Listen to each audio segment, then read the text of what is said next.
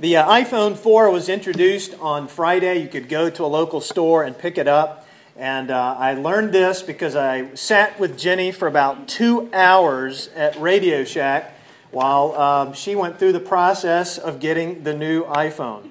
It was one of those opportunities for great prayer and fasting.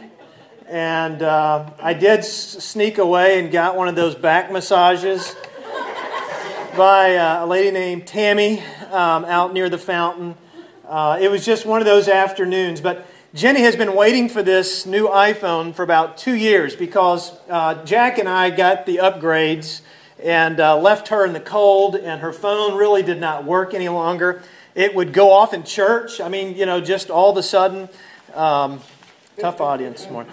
She's uh, shaking her head at me. But it, it, would do all kinds of things that it wasn't supposed to do. And so it was time for her to get an upgrade. So she got an i the, the new iPhone. And one of the big differences that, that we found on the iPhone, it has a little bit different uh, hardware to it, a little bit faster, and has some other features. But the real key feature is called Siri. Siri is Jenny's new friend. Uh, Siri is a way to be able to talk to your phone. It, it's a lot like voice recognition that existed on the previous iPhones, where you could talk, you could say, call home, and it would call home. But Siri is much more intelligent than that. Siri, uh, if you say, I want to know the definition of church, it will, you just say it, and Siri will look it up, and she'll take you to the web page, dictionary.com or something like that, and it will tell you what the definition is. If you want to call home, then you again you can say call home, or if, if she wants to say text John that I'm mad at him, um, it will text me that she's mad at me, and um, and I'll know right away. Uh, but it, it, it has all of this intelligence. It's artificial intelligence, and that's really where you'll see more and more phones, not just the iPhone, but others are going. But one thing that happened is we got our phone home and began to uh, try to work with Siri. Siri did not recognize Jenny. Siri was calling Jenny John. Uh, you know, I can't blame Siri, but that's what was taking place. So, what we had to do finally, I, I just thought, well, she can't go around having it call her John all the time and, and you know, try to think about me and uh, my artificial intelligence. But uh, we had to go in and change the, the name. We had to tell Siri that this is not John, this is Jenny, and made sure it was registered under the right name so that it could get the name right. And so now I think it does. There's no telling what she's whispering into Siri back there on her phone. Our text today lets us know that we are on a first name basis with God. It reminds us that God knows our names, that God is. Uh, beyond intelligence, and that God has a way of knowing who we are and is able to call out our name at any given time and be able to network and relate to us in some incredible ways. And as we look at this text of Scripture today, as, as we hear about Moses and the interaction he has with God, there are just some wonderful things that we can take away with us today about God. Moses came to know that God knew his name, and even he called him by name. And so, as we look at this text, if you look back at either your Bible or if you look here on the back of the bulletin, the uh, verses aren't numbered on there, but you can look and see. Uh, and I, I, remember as Betty was reading this, it just stuck out to me again, where uh, he says, Bring up this people, but you have not let me know whom you shall send with me. You know, Moses has his excuses, and he says, You've not let me know uh, who it is that is uh, calling me. He says, Yet you've said to me, God, I know you by name and you've also found favor in my sight. Now, if I found favor in your sight, show me your way so that I may know you and find favor in your sight. And he goes on to uh, talk to God here. Remind God that you, you know, God, you said that you knew me by name and we've got this relationship. And he's reflecting on the fact that God knew his name. He knew his name was Moses. And he found him out in the desert. He'd been out there 40 years running from the law out there tending to stinky sheep and, you know, just living as a nomadic shepherd. And there he was. And there was God. Remember that bush? Yeah. And he says, Moses, Moses, come closer. Take off your shoes. Moses. He knew Moses' name. And he also had called him on, on purpose. If you look through all this, this is the struggle that's there. Of course, God had already uh, used him to, uh, to call out his people from slavery and to lead them out of Egypt. And they're headed as they go to the promised land. This was God's purpose for Moses, was to lead and to direct them in the way that they were to go. So it's not just calling by name, it's calling by purpose. And if you'll look here in the text, he even says it again. God reminds him, Moses, I know you, uh, and I know you by name. Uh, and Moses says, Show me your glory, I pray. So again, another reminder God is saying, Yeah, Moses, I know your name, and it is important to me. There was a guy named Scott, uh, uh also, there's a, a tent of meeting there.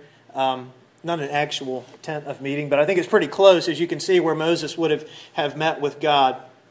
Uh, but there's a guy named Scott Ginsberg who uh, developed this uh, campaign for name tags. Scott thinks that everyone ought to have a name tag.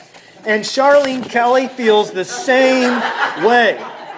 Because all of you have name tags on. If you don't, she'll get you before you go out. But Hello, My Name is Scott is a book, and it says Wearing Name Tags for a Friendlier Society. And uh, there was an article uh, that came out recently. It says While some might find wearing a name tag to be a temporary annoyance, Scott has worn a name tag all day, every day since November 2nd, 2000. If you look on his website, you'll see uh, how many days it's been since he's done that. Scott's purpose is to encourage people to become friendlier and more approachable. He's been recognized as the world's foremost expert on name tags. Woohoo! That's great. And uh, CNN, Washington Post, Associated Press, USA Today, they've all recognized him. And he's a, now a sought after speaker and consultant for organizations from churches to Fortune 500 companies. And Scott has two basic instructions on how to be more welcoming. He says, Go beyond the door. And then he says, talk to strangers, extending welcome to the new guy. And it's all about wearing the name tag. That we would have a much better society and a friendlier society if we just had a name tag on and we'd be able to recognize somebody's name and uh, for them to be able to recognize us. And that way we could develop better friendships and better relationships. I, I don't know if that is the key to world peace or not, but it's a pretty good idea. And it's we love to have our name recognized, don't we? But the best thing to know today is that God recognizes your name. You don't have to wear a name tag with God. As God looks at you, He has no question in His mind who you are. In fact, as David reminds us in the psalm, that God knew us before we existed. God knew us before we were ever in our mother's womb. Psalm 139. God, you, you are familiar with all of my ways, David would say. Moses came to discover this, and we can discover it as well. God knows your name. That means you are not a nobody. You know, we often feel like we are. If we think about the universe, uh, if we think about, and I know y'all are always thinking about the universe and galax- uh, galaxies and, you know, not just our universe, but other universes. I've seen y'all reading Stephen Hawking um, in your spare time. But, but sometimes we, are, we feel that way, that we're nobodies, or we are made to feel that way by other people, that we don't really matter. That the things that we're going through, the things that we're feeling, the challenges that come to us, make us feel so insignificant. Have you ever felt that way? Felt that way recently? Well, what God says to us by knowing our name is you are not a nobody. You are not forgotten. You may feel forgotten. You may say some angry things to God that, uh, you know, shake your fists at God. God, you have forgotten me. I'm not going to believe you anymore. It's funny how we say that to God. You know, God, I don't really believe in you anymore, but we're talking to God and saying that. But God says, No, I have not forgotten you. And we find testimony after testimony here in God's Word in the lives of people ever since that He doesn't forget us. We go through some difficult times, we go through the valleys of the shadow of death. And as it says in Isaiah, sometimes we walk through the fire, sometimes we walk through the difficult days. But he always says, I, I've not forgotten you. I've not forgotten what it is that you're going through. And there's a level of intimacy that is there when somebody knows our name, when God knows our name. but it also means that as He calls your name, He calls you with a purpose. You have a purpose in life. And sometimes people, I know the uh, women's class today was talking about God's will. I'm not sure where they ended up with that, but it is a. You got it all figured out. You know what God's will is. But as uh, as we think about what God's will is, we can know that whatever it is, God has a purpose in our lives. As He as He uh, understands what our name is, He calls us by that and calls us to do things for Him. He called Moses to a task. He called David to a task. He called Paul to a task. He called John and Matthew, called Matthew away from tax collecting. He said, I have a purpose for you. He looked at Peter and he said, I've got such purpose for you. I'm going to name you with the potential that you have within you. I'm going to call you a rock because you are going to be a solid rock. You're not right now, but you're going to be. I see purpose in you. And what God does is He looks at you. He says, Yep, I, I see Patsy. I see Evelyn. I see Shauna. Um, I see Ralph. I, I see them, and I see the purpose in their lives. And I want them to move ahead and to fulfill that, just as God wanted Moses to take the people on into the promised land. So, know as you have recognition with God with your name, you also have calling that's built into that. Well, Moses also found from God that God wanted a deeper relationship with him. It wasn't just about name recognition. You know, you could have a name tag on and, you know, see somebody at an event and go, hey, Jim, you know, as you look down at the name tag. But that doesn't mean that you have a deeper relationship with that particular person. It just, it's a little bit superficial to say, you know, look at the name tag, and it's always obvious that somebody's looking at it to get your name. But that, that doesn't imply intimacy. But what we find here with, uh, with God and with Moses, in fact, if you back up to verse 11, there is this description uh, in chapter 33 where, where uh, it says that Moses met with God face to face.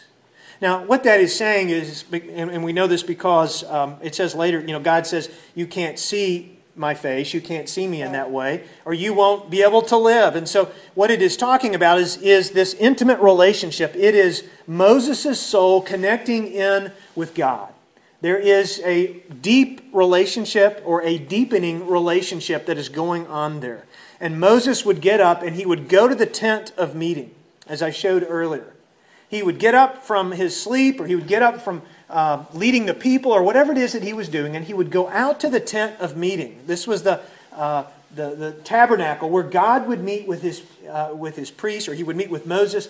Moses went on out there to meet with God. So there was this great delight as he would get up and meet with God, and then he would come out of the tent. It was just this face to face kind of time and this uh, special kind of relationship.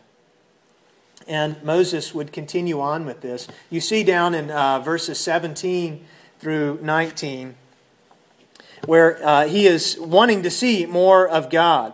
He says, uh, My presence will go with you, and I will give you rest. He said to him, If your presence will not go, do not carry me up from here. For how shall it be known that uh, I have found favor in your sight, I and your people? The Lord said to Moses, I'll do the very thing that you have asked, for you have found favor in my sight.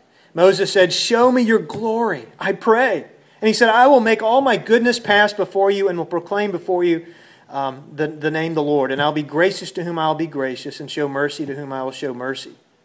And he says, But, you know, he said, You can't see me face to face. But there is this burning desire within Moses to see more of God, to go deeper in his relationship with God.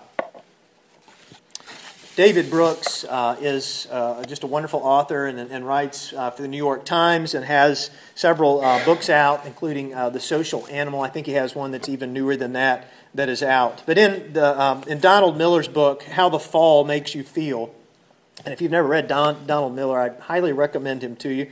Um, but he is writing about uh, David Brooks, the social animal. He says The 19th century English poet Samuel Taylor Coleridge described how his own son, then three years old, awoke in the night and called to his mother, Touch me. Only touch me with your finger, the boy pleaded. The child's mother was astonished. Why? she asked. I'm not here, the boy cried. Touch me, mother, so I may be here. Donald Miller quoted this story. Then he observed essentially, we are all calling out for God to touch us that we may know that we are here and yet He waits, and we go untouched and seek out the knowing we exist in a thousand other ways.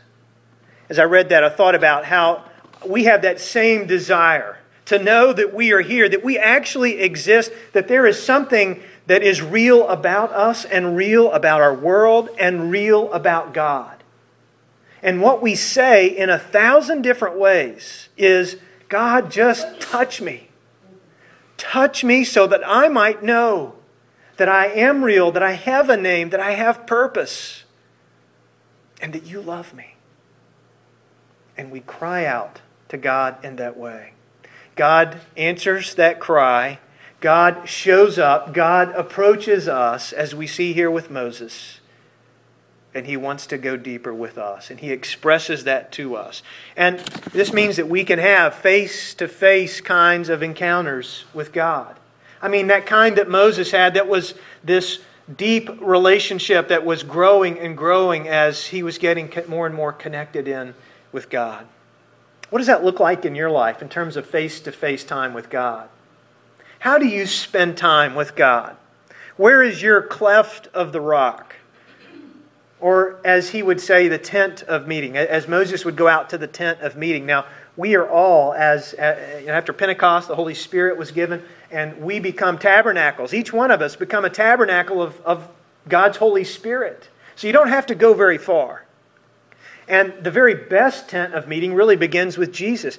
God revealed himself most clearly in Jesus Christ. And, and it's referred to as special revelation. God revealed himself in such a special way, even more special than Moses encountered in the tent of meeting. So that is where we begin, is in Jesus.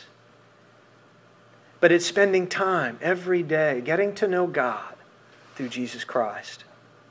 It means stopping and being quiet and getting to know him. Well, Moses also found that God wanted him to be aware of his abiding presence as he went on from that particular place. As he would get out of the cleft of the rock and as he would go on elsewhere, he wanted him to know that he was there and that he would continue to be there. If you look down here, you might just, you know, take a pen and underline this or somehow mark it for yourself and take it with you in this next week. He, he says, Consider too that this nation is your people. And God said, My presence will go with you, and I will give you rest. Moses was having great doubts about whether or not God was going to go with him. And he continued to do this. And if you'll look at others, Joshua, uh, Elijah, and Jonah, I mean, you look at everybody, they're all questioning if God is going to go with them and what God has called them to do. It is this this churning within them. It is this time of doubt. It is kind of a dark night of the soul. Moses is saying, But God, how will they know? How will, how will I know that you're going with us? And he says, Moses, my presence will go with you. It's not just going to stay over there in the cleft of the rock, it's going to go with you, and I'll give you rest. I'll give you rest from your doubts and from your problems and from your challenges. I'm going to give you some rest. And so Moses begins to walk away with that.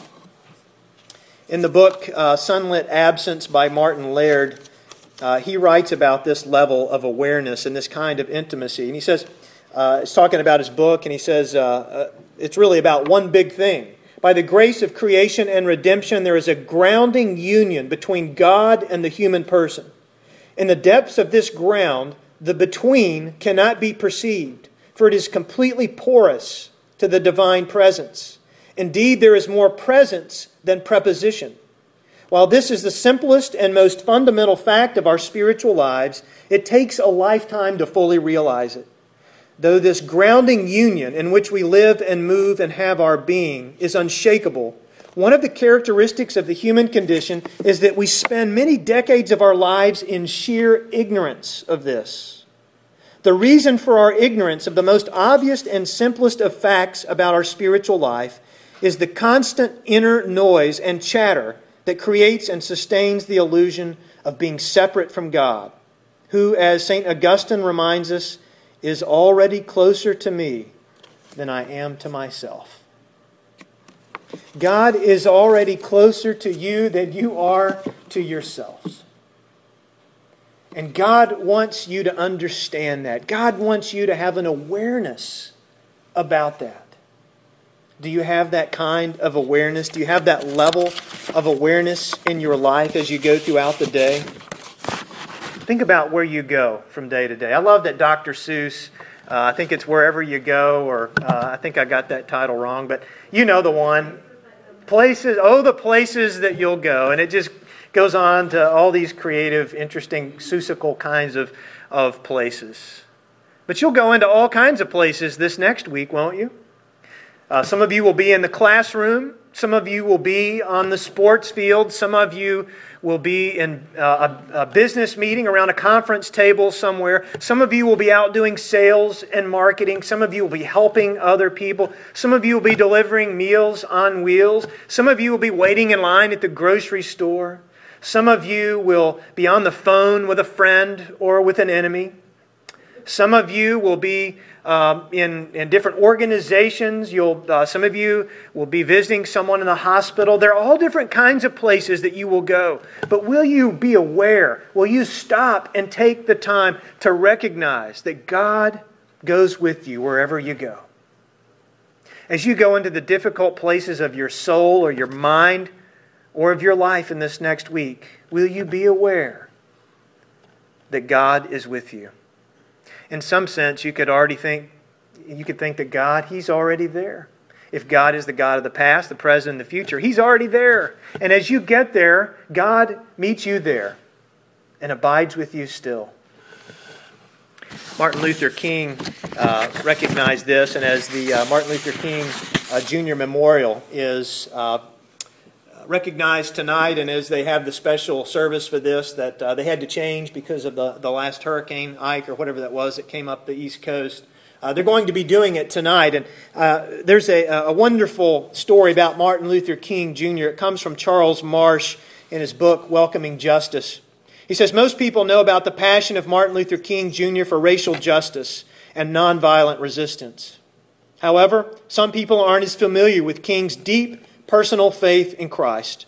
In his book, Welcoming Justice, Charles Marsh describes one of King's profound encounters with the risen Christ. In January of 1956, Martin Luther King Jr. returned home around midnight after a long day of organizational meetings. His wife and young daughter were already in bed, and King was eager to join them. But a threatening call, the kind of call he was getting as many as 30 to 40 times a day, interrupted his attempt to get some much needed rest. When he tried to go back to bed, he could not shake the menacing voice that kept repeating the hateful words in his head. King got up, made a pot of coffee, and sat down at his kitchen table. With his head buried in his hands, he cried out to God. There in his kitchen, in the middle of the night, when he had come to the end of strength, King met the living Christ in an experience that would carry him through the remainder of his life. I heard the voice of Jesus saying, Still to fight on, King later recalled. He promised never to leave me, never to leave me alone. He promised never to leave me. No, never alone. In the stillness of the Alabama night, the voice of Jesus proved more convincing than the threatening voice of the anonymous caller. The voice of Jesus gave him the courage to press through the tumultuous year of 1956 to the victorious end of the Montgomery uh, bus boycott. More than that, as Marsh says, it gave him a vision for ministry that would drive him for the rest of his life. Yes, Martin Luther Jr. King King Jr. was assassinated, and terrible days ensued after that. Yet, what he discovered, even in the midst of all of that, was that he was never alone. Never alone. You can know that in your life today as well. As you recognize that, um, that God knows your name, He's called you for a purpose, as you recognize that God wants to go deeper in an eternal relationship with you, and as you recognize that God abides with you wherever it is that you go, how will you respond to God's desire for you today? Let's go to Him in prayer.